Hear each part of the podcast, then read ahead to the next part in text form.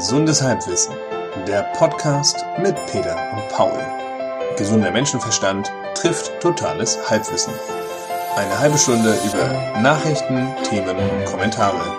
Unverfälscht, authentisch, uninformiert.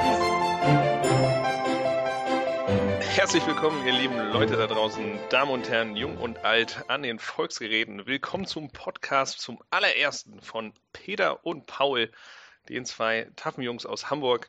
Das müssen wir auch noch abstimmen, stimmt. In der nächsten ungefähr Viertelstunde, zumindest in dieser Probefolge, kommentieren wir von euch ausgesuchte Nachrichten, Dinge aus dem Zeitgeschehen. Das Ganze nicht wirklich vorbereitet, spontan, ehrlich, authentisch. Und wir hatten eigentlich auch so einen geilen Spruch ausgearbeitet. Den kriegt ihr nächstes Mal. So unvorbereitet sind wir. Das ist live, das ist Realität. Äh, und damit steigen wir auch gleich ein. Jeder von uns hat so ein bisschen was rausgesucht und wir geben mal an Paul das Wort. Paul, was hast du dir denn so reingezogen? Was ist, worüber, bist du gestolpert in den letzten Tagen? Ja, vielen Dank also für die, für die Einführung. Auch nochmal Hallo von meiner Seite zu unserem ersten Podcast. Das, das Format, Peter hat es ja gerade schon gesagt, dass wir einfach uns so ein bisschen die Bälle hin und her spielen wollen. Jeder von uns hat Themen vorbereitet, von denen der andere auch noch nichts weiß, damit wir einfach ähm, dann, dann im Gespräch, im Dialog bleiben, um ja, darüber zu diskutieren und einfach darüber zu, zu, zu sprechen, was uns beschäftigt hat. Es kann gut sein, dass wir die, die Themen nur kurz anschneiden, dass wir die ganze Zeit über ein Thema sprechen. Das ist wirklich. Alles ist möglich. Alles ist drin. Ganz Vielleicht genau. Sollten wir auch noch kurz sagen, das habe ich ganz vergessen, wer wir sind im groben Rahmen, weil wir nämlich ein echt mega berühmte Stars sind, müssen wir das so ein bisschen vage beschreiben. Paul, du bist, könnte man das sagen, im Finanzsektor im weitesten Sinne tätig? Ja, ja, das könnte man sagen, genau. Und ich bin so rund um den Bereich Forschung, Hochschulwesen da anzusiedeln. Genau, beide, beide äh, Mitte 30 und ähm, gut aussehen. Äh, extrem gut aussehen. Und wir haben, wir haben uns einfach gedacht, eigentlich aus, aus Spaß an der Freude, weil wir ähm, gedacht haben, wir teilen unsere Diskussion, die wir sowieso wöchentlich führen über, über aktuelles Tagesgeschehen, nehmen es einfach mal auf und gucken, was passiert. Wir haben einfach Spaß dran, Spaß, Spaß über äh, Themen zu sprechen und was uns so beschäftigt und einfach, ja, ich sag mal, das Zeitgeschehen zu kommentieren und das wollen wir hier machen. Und ich würde sagen, ich fange mal ähm, auch einfach mit dem Thema an, was mich hau jetzt, einen raus. Äh, ich hau einen raus, was, was mich letzte Woche beschreibt. Das ist so ein bisschen Bildzeitungsniveau, womit ich gleich mal starten will, aber es ist ein ganz guter Anfang.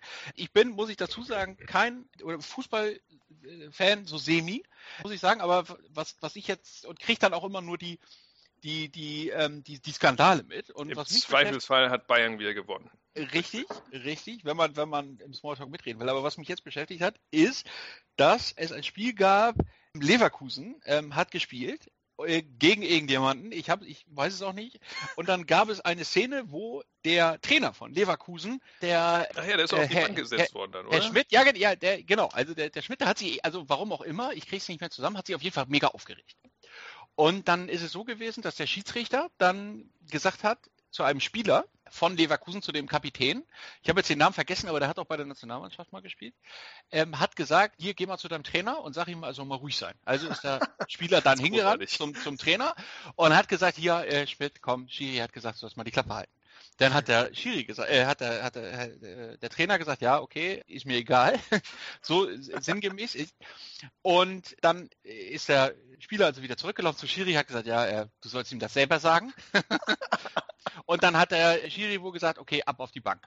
Dann ist der Spieler wieder zum, zum Trainer, hat gesagt, du sollst auf die, du sollst bitte hier auf die Tribüne, nicht auf die Bank, auf die Tribüne. Eigentlich haben sie ja den vierten Mann dafür, dachte ich immer. Ja, aber es ist auch so ein bisschen, naja, auf jeden Fall ist der Spieler dann quasi immer hin und her gelaufen. Und das Ende war dann, dass der Trainer dann gesagt hat von Leverkusen, das soll der Schiri mir doch bitte persönlich sagen, was er, warum er mich jetzt hier auf die, auf die Tribüne schicken will. Und dann hat der Schiri gesagt, okay, ist mir egal, ich, ich gehe ja jetzt nicht hin und schicke den nochmal auf die, ähm, auf die äh, Tribüne. Stattdessen hat er das Spiel dann unterbrochen für zehn Minuten. Ah, ja, ja, ja. Das war dann, das war dann so das, das Fazit. Und eigentlich war natürlich schon interessant genug, dass das jetzt so passiert ist und so weiter. Aber meine eigentliche, mein, meine eigentliche, ähm, ich sag mal, Aussage zu dem Thema ist, ähm, dass sowas auch nur beim Fußball passiert. In jeder anderen Sportart hast du, ich sag mal, Handball oder äh, Basketball oder Eishockey von mir aus auch, werden Schiedsrichter aber nochmal respektiert. Dieses Steven-artige Verhalten, oder? Du hast doch früher auch schon viel Fußball gespielt. Das Ja, ja, ja. so eine, Ja, also das war auch ein Punkt, den ich äh, selber eigentlich nur so begrenzt immer nachvollziehen konnte. Also ich habe es irgendwie in meiner Zeit sowohl als Spieler, und da war ich ja nur im Jugendbereich, als auch als aktiver Bundesliga gucken, habe ich jetzt nie davon gehört, dass irgendein Typ sich aufgeregt hat nach irgendeiner Schiri-Entscheidung und daraufhin der Schiri gesagt hat, ey Mann, du hast gerade so krass gebrüllt oder du hast dich irgendwie nochmal so, irgendwie, bist mir so nochmal irgendwie ins Gesicht gerannt. Jetzt habe ich mir das nochmal anders überlegt. Ja, aber auch, ich sag mal, auf dem, dem Niveau, wo die Millionen verdienen, Ja, ja. dass man dann, dass du solche Ego-Typen hast, die dann irgendwie sagen, ich gehe jetzt hier, das soll er mir persönlich sagen und dann sagt der Schiri, nö, ich sag ihm das nicht persönlich. Und das ist doch so ein bisschen lächerlich will ich, lächerlich will ich nicht sagen, aber einfach so dievenhaft. Also man braucht schon ein sehr großes Ego, um das einfach durchzuziehen. Und dann im Ja. Nachhinein noch auf beleidigt zu tun und zu sagen, ja, wir haben uns nicht ausgesprochen. Äh, Ich, ich lese gerade hier auf Sport 1, hat der, hat der Trainer, der Trainer ist jetzt übrigens für drei Tage gesperrt, äh, für drei Spiele gesperrt oder so. Also äh, das, hatte, das Ganze hatte auch noch tatsächlich noch ein Nachspiel. Ja, das Und- ist halt. Ja, also ich, ich finde diesen, dieses, diese Mischung aus immer rum emotionalisieren und, und halt aber auch versuchen, eben meintest, dieses dievenhafte Verhalten, das finde ich halt super nervig beim Fußball. Ich würde aber sagen, das hast du in anderen Sportarten halt auch, eben ein bisschen abgeschwächt. Also beim Fußball ist es definitiv am stärksten, würde ich auch sagen.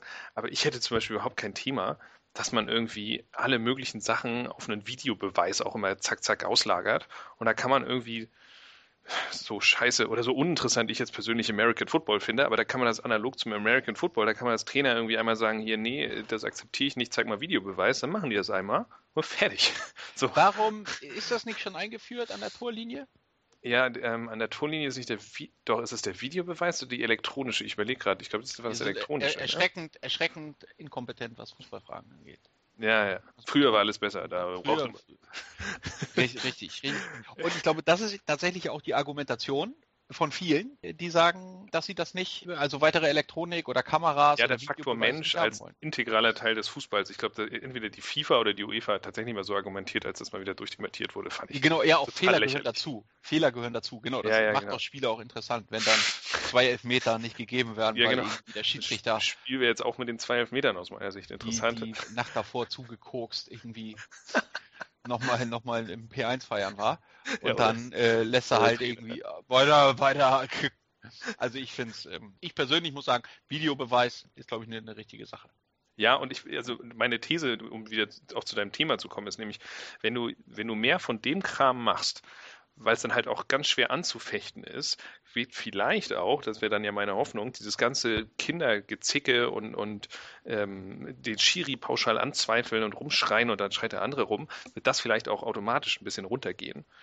Weil halt ab dem Moment, wo jetzt die Ja. Zeitlupe glasklar zeigt, irgendwie, dass selbst der besoffene Typ in der, im hintersten Fanblock da das mitkriegt, so, äh, ja, okay, da hat er ihn wohl umgerupst. Da, Guter da Punkt, ja. ist er halt nicht mehr zu machen. Das nimmt hoffentlich, wäre jetzt meine Hoffnung, der, der ganzen Sache gleich den Wind aus den Segeln. Ja, die Frage ist, will man das tatsächlich? Also ich glaube, das ist so der, der Punkt, also Ja. weil es vielleicht dann auch ein bisschen unemotionaler werden würde, wenn man weiß, es gibt hier den Videobeweis, da gucken alle gemeinsam rauf und dann wissen alle gemeinsam, wie es gewesen ist.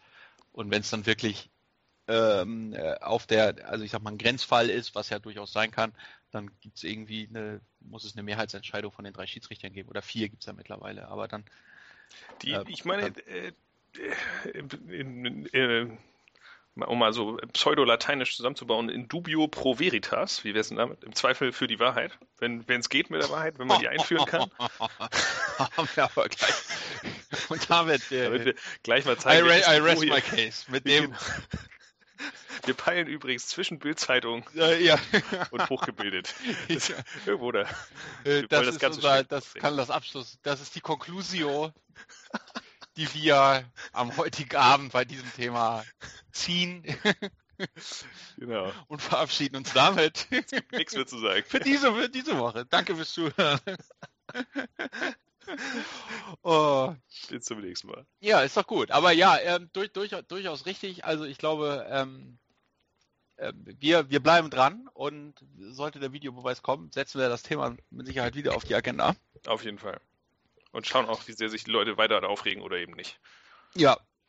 Sehen, schauen, schauen wir mal. Ja, also, wollen, wir, wollen wir hm? noch ein Thema raushauen oder wie sieht's aus bei dir? Ich, könnt, ich könnte noch. Ich könnte Einer geht noch. Ein. Also ich, äh, wenn, wenn ich noch eins, noch eins darf, ähm, ja, dann, dann, dann würde ich einfach noch Hase noch ansprechen. Was, was, was, was ich persönlich interessant fand, ist, ähm, dass äh, auch, in der, auch in der letzten Woche passiert, äh, es geht um das Unternehmen Wirecard. Wirecard ist wahrscheinlich nicht jedem bekannt. Ich muss musste gestehen, ähm, selbst mir war es nicht direkt bekannt. Äh, Wirecard ist im, im deutschen Aktienindex äh, gelistet, aber im, im, im äh, nicht im DAX, also so in, wo die 30 größten Unternehmen warte, warte, sondern im gelistet sind. MDAX. MDAX. Nee, wie heißen die anderen Dinger? Äh, ja, war das jetzt geraten oder? ich glaube. Weil, äh, ja, richtig. Äh, es ist tatsächlich im CDAX, äh, CDAX gelistet. Wäre mein nächster Tipp gewesen. Ähm, spielt aber da, spiel, spielt jetzt spielt für die Geschichte gar, genau. gar keine Rolle für das, und was du hast auch nur 10% also, Anteil an denen und das ist ja auch noch nicht relevant. Genau, kaufen, meine Damen und Herren, kaufen. Wenn, liebe Zuhörer, wenn Sie noch Aktieninvestments suchen, ich habe da, da jetzt, bitte, bitte kaufen Sie Wirecard. Quasi Insider-Tipp schon. Ja, genau. Quasi, quasi, quasi Insider. Ähm, also, äh, was ist, was ist wichtig? Was, was will ich erzählen? Ähm, es ist ein Börse, börsennotiertes Technologie- und Finanzdienstleistungsunternehmen. Die haben eine Banklizenz und bieten aber im Wesentlichen elektronischen Zahlungsverkehr und Risikomanagement an. Also arbeiten unter mhm. anderem für, so, so, mit Visa und Mastercard zusammen. Und ich sag mal, ähm, vereinfacht gesagt, man kann sich das vorstellen wie PayPal, nur in ein Schlecht. bisschen offizieller und professioneller. Nee, tatsächlich ähm, nochmal in wirklich, wirklich ähm, ich dachte, PayPals Antwort äh, äh oder Deutschlands Antwort auf PayPal wäre Giro Card, Giro Giro. PayDirect. PayDirect, PayDirect, PayDirect ist die deutsche Antwort auf PayPal. Ähm, richtig, ja, aber das liegt, das ist ja das elektronische Zahlungsverfahren, was dann alle Banken in Deutschland entwickelt haben, um PayPal entgegenzutreten. Und das Ganze erst zehn Jahre nachdem genau. PayPal immer noch komplizierter. Ja, in, in komplizierter. Übrigens, kleine Anekdote, kleine Anekdote nebenbei zu dem Thema. Ich bin ähm, bei einer, äh, einer Sparda-Bank, seitdem ich ähm, äh, mein erstes Konto eröffnet habe. Und deswegen bin ich auch nach wie vor da und diese Sparda-Bank hat jetzt auch eine App rausgebracht, äh, eine Online-Banking-App. Mhm. Und ähm, dafür musste man sich registrieren. Das wird dann, da kriegt man einen Aktivierungscode zugeschickt, der und dann gilt diese App nur für ein Gerät. Crazy auf, shit. Ja, es ist äh, Technik, die begeistert. Ja, heißt ähm, Nerds. Ich finde Sparda-Bank 2.0, kann man sagen. Und ich meine, da haben wir, da mhm. könnte man eigentlich fast mal eine, eine, Bonusfolge zu dezidiert zu machen, irgendwie Sachen, die äh, unnötig kompliziert sind und die keiner versteht. Also ähm, guter, guter Punkt. Oder oder ähm, wer zu spät kommt, bestraft das Leben. Auch nicht schlecht. Ist so ein bisschen, ähm, da könnte auch die Überschrift. Naja, auf jeden Fall war ich dann natürlich dementsprechend aufgeregt, als dann die Sparda Bank App dann installiert gewesen ist auf dem iPad und habe dann den Aktivierungscode eingegeben und dann öffnet sich die Sparda Bank App und es gibt original drei Reiter.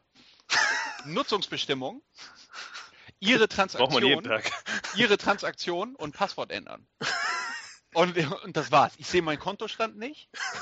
Ich sehe keine Transaktion. Ich weiß aber, also es gibt quasi keinen Button, den ich ansonsten noch anklicken kann bei dieser App. Großartig. Und es ist einfach nur, ich bin irgendwo eingeloggt und kann das Impressum der Sparda-Bank sehen. Also es ist und die Ironie an der Geschichte ist, dass irgendein gewiefter Hacker aus China oder Russland wahrscheinlich trotzdem damit dein Konto leer räumen kann. Äh, ich wollte gerade sagen, und wahrscheinlich hat sich damit der neueste, wie heißt der Virus, der gerade umgeht? Ah, ja, genau, Lucky, genau. Ähm, ja. automatisch mitinstalliert mit dem Aktivierungscode, der in Wirklichkeit nicht von der Sparda-Bank, sondern dann wahrscheinlich aus China irgendwie an mich verschickt worden ist.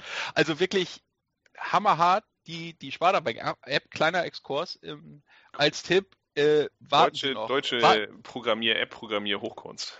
Ja, wartet, wartet noch drei bis vier Jahre, bevor man sich die äh, Sparda-Bank-App raufzieht. So weit sind die noch nicht. Dann kommt sie auch in spätestens drei Jahren für dieses neue sogenannte Android-Betriebssystem raus. ja. Technik, die begeistert. Jetzt auch für ganz neu, ganz neu auch Nut äh, Parallelnutzung auf Handy und Tablet-PC. Ja, in der Testversion. In der Test. Ja, also das ist wirklich skandalös. Aber deswegen gehen wir zurück zu den Profis, Wirecard nämlich. Und yeah. Wire, Wirecard hat eben auch eine Banklizenz und so weiter, ist aber alles gar nicht so wichtig, denn Wirecard ähm, durchaus äh, einen ganz guten Aktienkursverlauf. Die Aktie ist aber katastrophal abgestürzt, irgendwie von, von im, im, im Februar von äh, 43 Euro auf 36. Also hat irgendwie Zeit zu kaufen. 30 Prozent, ja, also wirklich, wirklich Absturz. Und wenn man aber ähm, der Umsatz pro Aktie und also ich sag, ich mach's mal jetzt gar nicht so kompliziert, also die Zahlen sehen eigentlich ganz gut aus. Also du bist ja mal über die gefragt, Bücher gegangen. Was ist passiert? Was ist passiert? Und man hat recherchiert und also das ist alles innerhalb von einem Tag passiert, der Aktienabsturz letzte Woche. Und dann ist man drauf gekommen, dass irgendjemand eine falsche Homepage aufgemacht hat, äh, die ähm, so getan hat, als würde er auf dieser Homepage Research-Berichte über Aktien veröffentlichen mhm. und hat diese Fälschung anscheinend so gut gemacht, dass dann ähm, renommierte Börsen ähm, Häuser äh, oder oder oder ah, im ebenso renommierten Copy-Paste-Prinzip sich diese Ansichten abgeschaut haben. Genau, was sie nach dem genau original so lief es, dass dann irgendwie ich, ich bin nicht sicher, wer das zuerst kopiert hat, aber dann sagen wir mal auf auf auf, auf Focus Money oder Börse Online oder Finanzen.net wurde dann auf einmal von ähm, Betrügereien, ähm, ähm, Geldwäscheverdacht gegen Wirecard berichtet. Und dazu muss man sagen, solche Anschuldigungen, alles was so, ähm, ähm äh, ich sag mal, Richtung Betrug, Richtung Geldwäsche geht, geht ja, ex, ja ist, ist, im Zahlungsverkehr mittlerweile durch ähm, dadurch, dass das alles sehr sensibel ist und die USA das sehr genau äh, überwacht und, und ist es für, für auch für eine Ertragssituation für den Zahlungsverkehr der, der, das absolute Worst-Case-Szenario. Auf jeden Fall hat man eben diesen Research, diesen katastrophalen Research-Bericht einfach per Copy und Paste veröffentlicht, woraufhin das dann wiederum äh, diesen Aktienabsturz äh, verursacht hat, um 30 Prozent. Und, Jetzt und müssen wir uns eigentlich all die Leute anschauen, die darauf gewettet haben, dass das Ding runtergeht. Äh, tatsächlich ähm, ermittelt jetzt auch die Börsenaufsicht ah, und ja. ähm, äh, so, so interessant, so Standard, möchte man sagen. Der eigentliche, mein, mein eigentlicher Punkt, oder den ich eigentlich was ich daran so interessant finde, dass es selbst in der heutigen Zeit mit diversen Regulierungsschritten und, und ähm, Möglichkeiten, sowas zu überwachen, man scheinbar nach wie vor nicht gefeit ist vor ganz simplen ja. Panikmachen und Börsensimulationen. Scheiße. Genau, ja, also es hat wirklich irgendeiner hat Aktien, hat darauf gewettet, dass der Kurs runtergeht, hat dann eine Homepage anscheinend sehr gut gefälscht sein, seinen selber erstellten Bericht darauf gestellt und einfach gehofft, dass ähm, äh, dann, dann lange genug läuft, dass man die Dinger gut abstoßen kann. Und ganz sicher, und das hat er geschafft. Also und dann hat man ähm, natürlich ratzfatz aus, äh, ich sag mal 1000 Euro mit den richtigen Produkten 100.000 Euro gemacht und ähm, so eine Transaktion einmal pro Jahr, dann ist kein schlechter Nebenverdienst, würde ich sagen. Das könnte man auch nochmal fast als äh, überlegen, und wenn wir irgendwann mal noch Rubriken in unserem Podcast aufmachen wollen, irgendwie so, du schlauer Fuchs. Äh, ja, how to. Äh, genau. Dreisteste Abzockeraktion. How to fuck the, genau. fuck the market. Äh, wie auch immer. Also ich glaube schon, dass es da die, also es gibt natürlich nach wie vor diverse Möglichkeiten, ähm, so Eingriffe, gerade äh, was, was so in, in, was, was so die ähm, auf den Börsen und so weiter passiert. Also das sind eine ganze unser, Menge Erwartungen. Ja. Und wenn ihr unser günstiges Premium-Podcast-Abo abschließt, dann erzählen wir euch auch, wie die wie funktionieren. Ich gebe euch, überweist mir einfach auf meine Sparda-Bank-App. Zahlt am besten mit PayDirect. So, ja, genau. Oh, oder mit Bitcoin. Das wäre mir ja. eigentlich persönlich am liebsten. Ey, das hatte ich auch. Der Bitcoin hatte ich auch neulich so eine Nummer. Wie war das denn? Ach so, äh, in der Scientific. als, du, als du deine Drogen wieder online bestellt hast. Oder? Irgendwie haben sie diese Silk Road abgeschaltet. Ich weiß auch nicht. Ähm, ja. Ähm, nee, ähm, ich war, ähm, ich hatte neulich auf, äh, auf Zeit von ähm, okay. dem geilen Portal gelesen, äh, sci-hub.io. Mhm. Da haben die, die Russen, also das Ding ist so, in der, ähm, in der, in der Wissenschaft ähm, schreiben ja alle möglichen Leute Fachartikel, Paper, Buchkapitel, allen Scheiß. Und meistens wird das eben von diversen Fachverlagen dann rausgebracht. Mhm. Aber die bringen ja. das, die, die Ironie an der Nummer ist, der eigentliche Forscher schreibt das Ding aber meistens umsonst, also er kriegt jetzt vom Verlag kein Geld, in ganz seltenen Fällen, so bei rund, äh, muss man sogar noch ein bisschen was zahlen, aber meistens schreibt er es einfach umsonst. Er kriegt kein Geld dafür und er zahlt auch kein Geld. Okay. Der Verlag prüft das Ganze durch Gutachter. Ist das kein Schwachsinn, was er schreibt? Warte, da muss ich aber ganz kurz mal unterbrechen. Ja. Ähm, warum schreibt er das dann, wenn er dafür kein Geld kriegt? weil er Teil seines Auftrags als Wissenschaftler und Forscher normalerweise an einer öffentlichen Hochschule ist, eben ähm, Wissen voranzubringen und auch zu disseminieren, also, also zu kriegt verbreiten. Er, kriegt er ein Gehalt dafür? Genau, also halt also sein normales Uni-Gehalt. Teil, seines, Teil seines Jobs. Ja, aber eben okay. nicht, er hat keinen Deal mit dem Verlag wiederum. Also der Staat bezahlt, du kriegst ein Professoren oder Postdoc oder was auch immer für einen Wissenschaftler Angestellter du bist, du kriegst halt dein Gehalt und Teil deines Auftrags ist damit, betreibe Forschung und verbreite diese. Okay. Verbreite das Wissen, was nützt, idealerweise.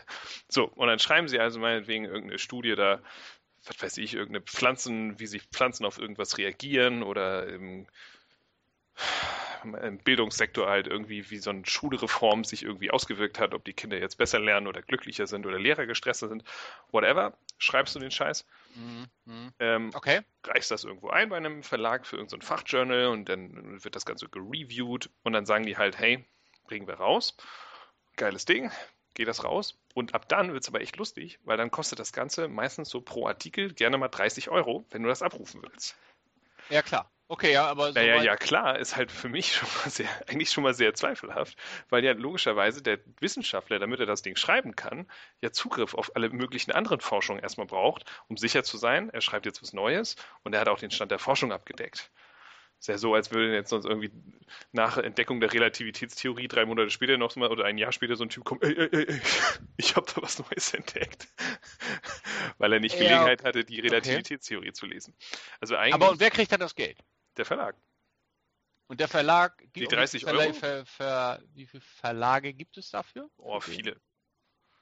Okay. Und manche sind halt, also Elsevier ist da so ein besonders schönes schwarzes Schaf, sind halt relativ dreist. Es gibt ja nicht nur diese Einzel, du willst als Privatmensch oder Einzelperson so einen Artikel abrufen, sondern es gibt natürlich gerne Institutsdeals. Hey, für die Uni oder für alle Unis in Deutschland, das macht man dann mit der Deutschen Forschungsgesellschaft, gibt es eine Pauschallizenz für alle unsere Verlagstitel oder nur die wichtigsten von allen mhm. Journals. Und das geht halt in die Tausende und Hunderttausende. Also das sind total verrückte Preise.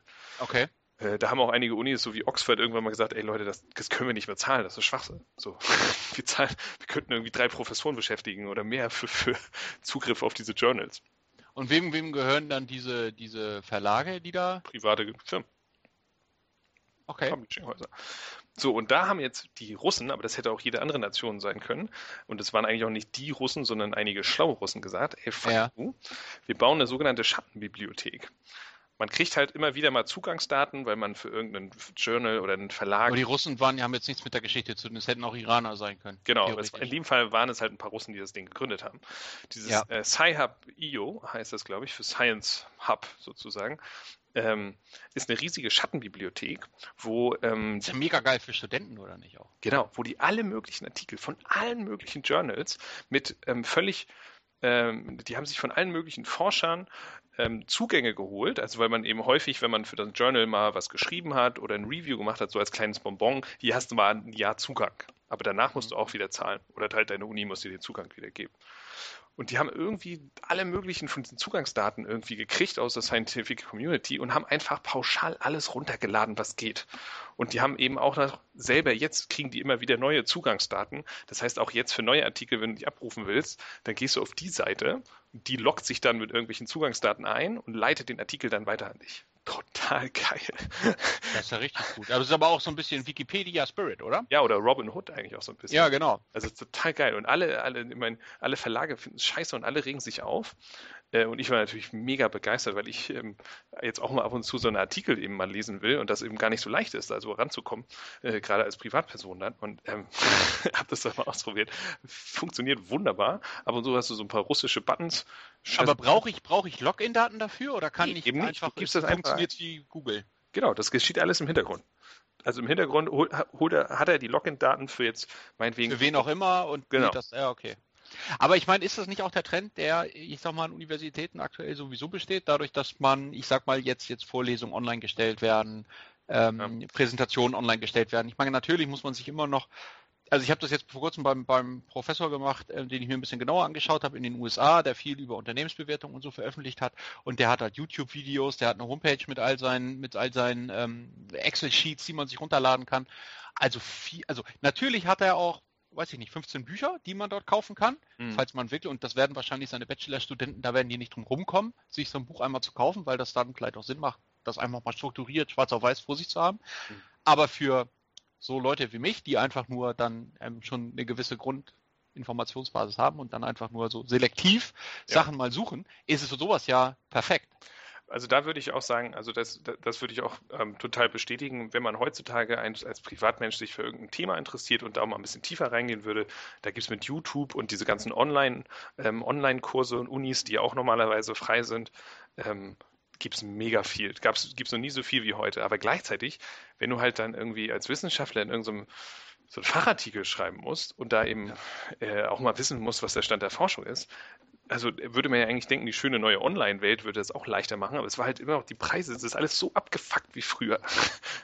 Das ist ein wirklich abgefucktes Geschäftsmodell aus meiner Sicht wurde halt immer noch rüber importiert. Und da sind jetzt irgendwie diese Sci-Hub, da sind die jetzt irgendwie, die knacken das gerade richtig gut auf. Die werden wahrscheinlich auch irgendwann auf so einem dicken FBI-Team irgendwie mit so einer netten kleinen Atombombe weggebombt, aber vielleicht ja auch nicht. Ich wünsche Ihnen viel Erfolg. Und was aber das Lustige ist, und da kommen wir jetzt eigentlich wieder zurück zum eigentlichen Thema, Sie akzeptieren nur Bitcoins nee. als Bezahlung. Aha, ja, und, aber ähm, ich glaube, über Bitcoin, da kann man auch nochmal. Ähm, ich muss ähm, mich auch korrigieren, nicht Bezahlung spenden, logischerweise. Also ist ja eine, eigene, eine, eine, eine, eigene, eine eigene Vorlesung machen, hätte ich beinahe gesagt. Also Bitcoin ist durchaus, ähm, und ich habe nun auch auf jeden Fall was, was äh, BWL-mäßiges äh, studiert und ähm, habe mich mit Bitcoin äh, versucht zu beschäftigen im Ansatz und das auch nicht so hundertprozentig verstanden. Ist es eine Währung? Ist es eine Ware? Who knows? Ja, ja, aber insbesondere ja mit der, also es ist ja eine Verschlüsselungstechnologie und man sagt ja jetzt ganz vereinfacht gesagt, so für jeden Bitcoin gibt es quasi nur einen Zahlencode, der genau. existiert genau. und ähm, es gibt auch eine endliche Anzahl von Zahlencodes. Genau. Und dahinter steckt also ein Verschlüsselungsalgorithmus, der in eine bestimmte Art und Weise funktioniert und das habe ich nicht verstanden und äh, bin daran auch dann immer wieder gescheitert, also so, weil man dann, man, man schwankt dann irgendwie zwischen, man will es schon verstehen wollen, aber länger als eine halbe Stunde hat man auch dann irgendwie äh, reicht die spannend, die, die Aufmerksamkeitsspanne nicht. auf YouTube sind auch und dann, äh, sich dann sich dann irgendwie, wenn man dann bei irgend so wirklich wirklich den den großen Algorithmen dafür, dafür zum Beispiel für so ein Thema könnte man sich mal wirklich jemanden einladen, der da davon Ahnung hat und das mal zu beschreiben, auch auch zu sagen, inwieweit ähm, das, ähm, das funktioniert. Ich habe sogar ein Buch hier, das äh, liegt hier gerade ähm, äh, vor mir. Warte, ich suche das mal raus. Das hat auch was mit Bitcoin zu tun. Das habe ich mir extra gekauft, um das Thema besser zu verstehen. Hier, ähm, The Age of Cryptocurrency. How Bitcoin and Digital Money are challenging, challenging the global economic order. Und ich habe die ersten na, 30, 40, 50 Seiten geschrieben, äh, gelesen. Und äh, es hat was mit Bitcoin zu tun. Es, es, es, steht, es steht da irgendwas drin über, äh, über Kryptowährungen und wie sie so aufgebaut sind. Aber letzten Endes doch extrem schwierig, das so nachzuvollziehen. Aber was wohl sicher ist, ähm, ich glaube, das kann man sagen, dass eine ganze Menge ähm, Unternehmen bereits an, an dieser an, an elektronischen Währungen arbeiten, an digitalen Währungen arbeiten und dass diese Art von Verschlüsselung, ob es Bitcoin wird oder irgendwas anderes, ähm, wird, äh, das wird, also das ist jetzt so meine Einschätzung, das ist sicher. Und ja, ähm, die, der, also die sagen auch hier ganz explizit in dem Buch, dass auch Bitcoin und auch der Gründer von Bitcoin immer gesagt hat, dass Bitcoin ihr Experiment für ihn ist. Ja, genau, die haben nicht, die haben nicht den Anspruch, dass es eine, eine, Leitwährung werden soll. Es ist nicht der Anspruch da, dass es, es ist ein Versuch, ein Versuch, eine elektronische Währung zu etablieren, ohne dass man ähm, das Ganze, das Ganze irgendwie, das Anrecht hat jetzt auf die, auf, auf die Online-Währung schlechthin. Also genauso gut. Das ist so ein bisschen wie mit den Sparkassen. Meine Vermutung ist, dass wirklich dann, wenn, wenn, wenn das die Technik wirklich ausgereift ist und man gesagt hat, das ist wirklich fälschungssicher und das ist wirklich total sinnvoll, das so zu machen, dann wird es in zehn Jahren wird die EZB oder die, ähm, die also die Zentralbank der Europäischen Union oder die die Bundesbank oder die, äh, die Zentralbanken werden dann ein öffentliches Zahlungsmittel wie Bitcoin rausgeben und dann heißt es nicht Bitcoin, sondern German Coin oder Europe Coin und dann oder Sparta Coin. Ach nee, das oder Sparta ja Coin. Nee, obwohl nee, nee, es muss größer Sparta. sein. Ja, Eurocoin, Ucoin, ja. Ucoin oh, es gab doch damals, als der Euro eingeführt wurde, so einen Alternativnamen, der lange ganz weit oben war. Ähm, wie hieß der denn nochmal? ECU oder so, glaube ich. Weil das ja. in vielen Sprachen funktioniert hätte. Ja, hätte, der Euro hätte beinahe nicht Euro geheißen. Ähm, EQ ja. oder ECUM oder sowas. ECU halt irgendwie. Äh, ja, so gibt es manchmal ganz witzige Kann man ja, vielleicht noch Gott, Gott sei Dank eigentlich, dass es nicht eingetreten ist. Weil dann gibt es eine lustige Kampagne von Jung von Matt, wo irgendwelche Leute irgendwas Cooles machen. ja. junge, Leu junge Leute, die sich äh, mit, mit Und HP Baxter darf noch was da reinbrüllen. Ja, How much steht, is steht, steht, steht, steht, im Edeka, steht im Edeka an der Kasse und die piepen alle ganz lustig. Genau, aber jetzt auch mit, akzeptiert jetzt auch Eurocoin. Eurocoin. Ja, ja also ja, wahrscheinlich wird das, wird das aber tatsächlich in, in 10, 20 Jahren meiner Einschätzung nach durchaus. Liebe Leute, unsere Sendezeit neigt sich dem Ende zu. Wenn auch ihr äh, uns unterstützen wollt, zahlt doch oder spendet zahlt doch ein bisschen Bitcoin. was, ein Bitcoin, bitte ein Bit oder ein Bitcoin. Immer her damit. Wir haben zu dem Zeitpunkt noch weder eine Homepage noch irgendeine Möglichkeit, wo man tatsächlich was spenden kann, aber das bauen wir vielleicht noch eines Tages. Und wir äh, haben jetzt doch relativ lange geredet und ohne jetzt wirklich viele Themen. Also wir hatten uns eigentlich viel mehr Themen vorgenommen äh, zu schaffen in der Ja, das stimmt. Doch. Da ist was dran, genau. Äh, wie, man, weit, man, wie, weit so ein Halbwissen einen doch trägt, ne? Das ist unglaublich. Ja. Unvorbereitet. Spek spektakulär. Wir bleiben jetzt, wir sollten uns vielleicht uns einfach auch nur auf ein Thema konzentrieren. das nächste Mal. Aber wir, wir schauen mal, wie wir, wie wir weiter voranschreiten und ähm, ja. Hören uns dann ja spätestens in der nächsten Woche, beziehungsweise dann geplant ja eher zwei bis drei Wochen Rhythmus. Genau. Wenn euch äh, dieser kleine Podcast, der Test-Podcast, gefallen hat, äh, schreibt uns doch, lasst uns ein kleines Comment auf unserer Seite, die wir auch noch basteln müssen. Gerne äh, Feedback. Gerne direkt, Feedback. Direktes Feedback. Es kann auch. es werden, es werden wahrscheinlich sein. eh nur Leute hören am Anfang, die uns Genau, hallo Mama. du brauchst nicht drei Kommentare unter drei verschiedenen Namen zu schreiben. Es ist okay. Ruf mich einfach an. Genau. Gerne auch kritisches Feedback, solange es konstruktiv ist. Wir freuen uns von euch zu hören. Wir freuen uns auf den nächsten Podcast und sagen Moin Moin. Nee, sagen wir nicht. Wir sagen Tschüss. Ja, tschüss, bis zum nächsten Mal. Äh, hat Spaß gemacht und schaltet auf jeden Fall wieder einmal beim nächsten Mal, weil wir werden noch besser. Das ist so viel, so viel kann ich sagen.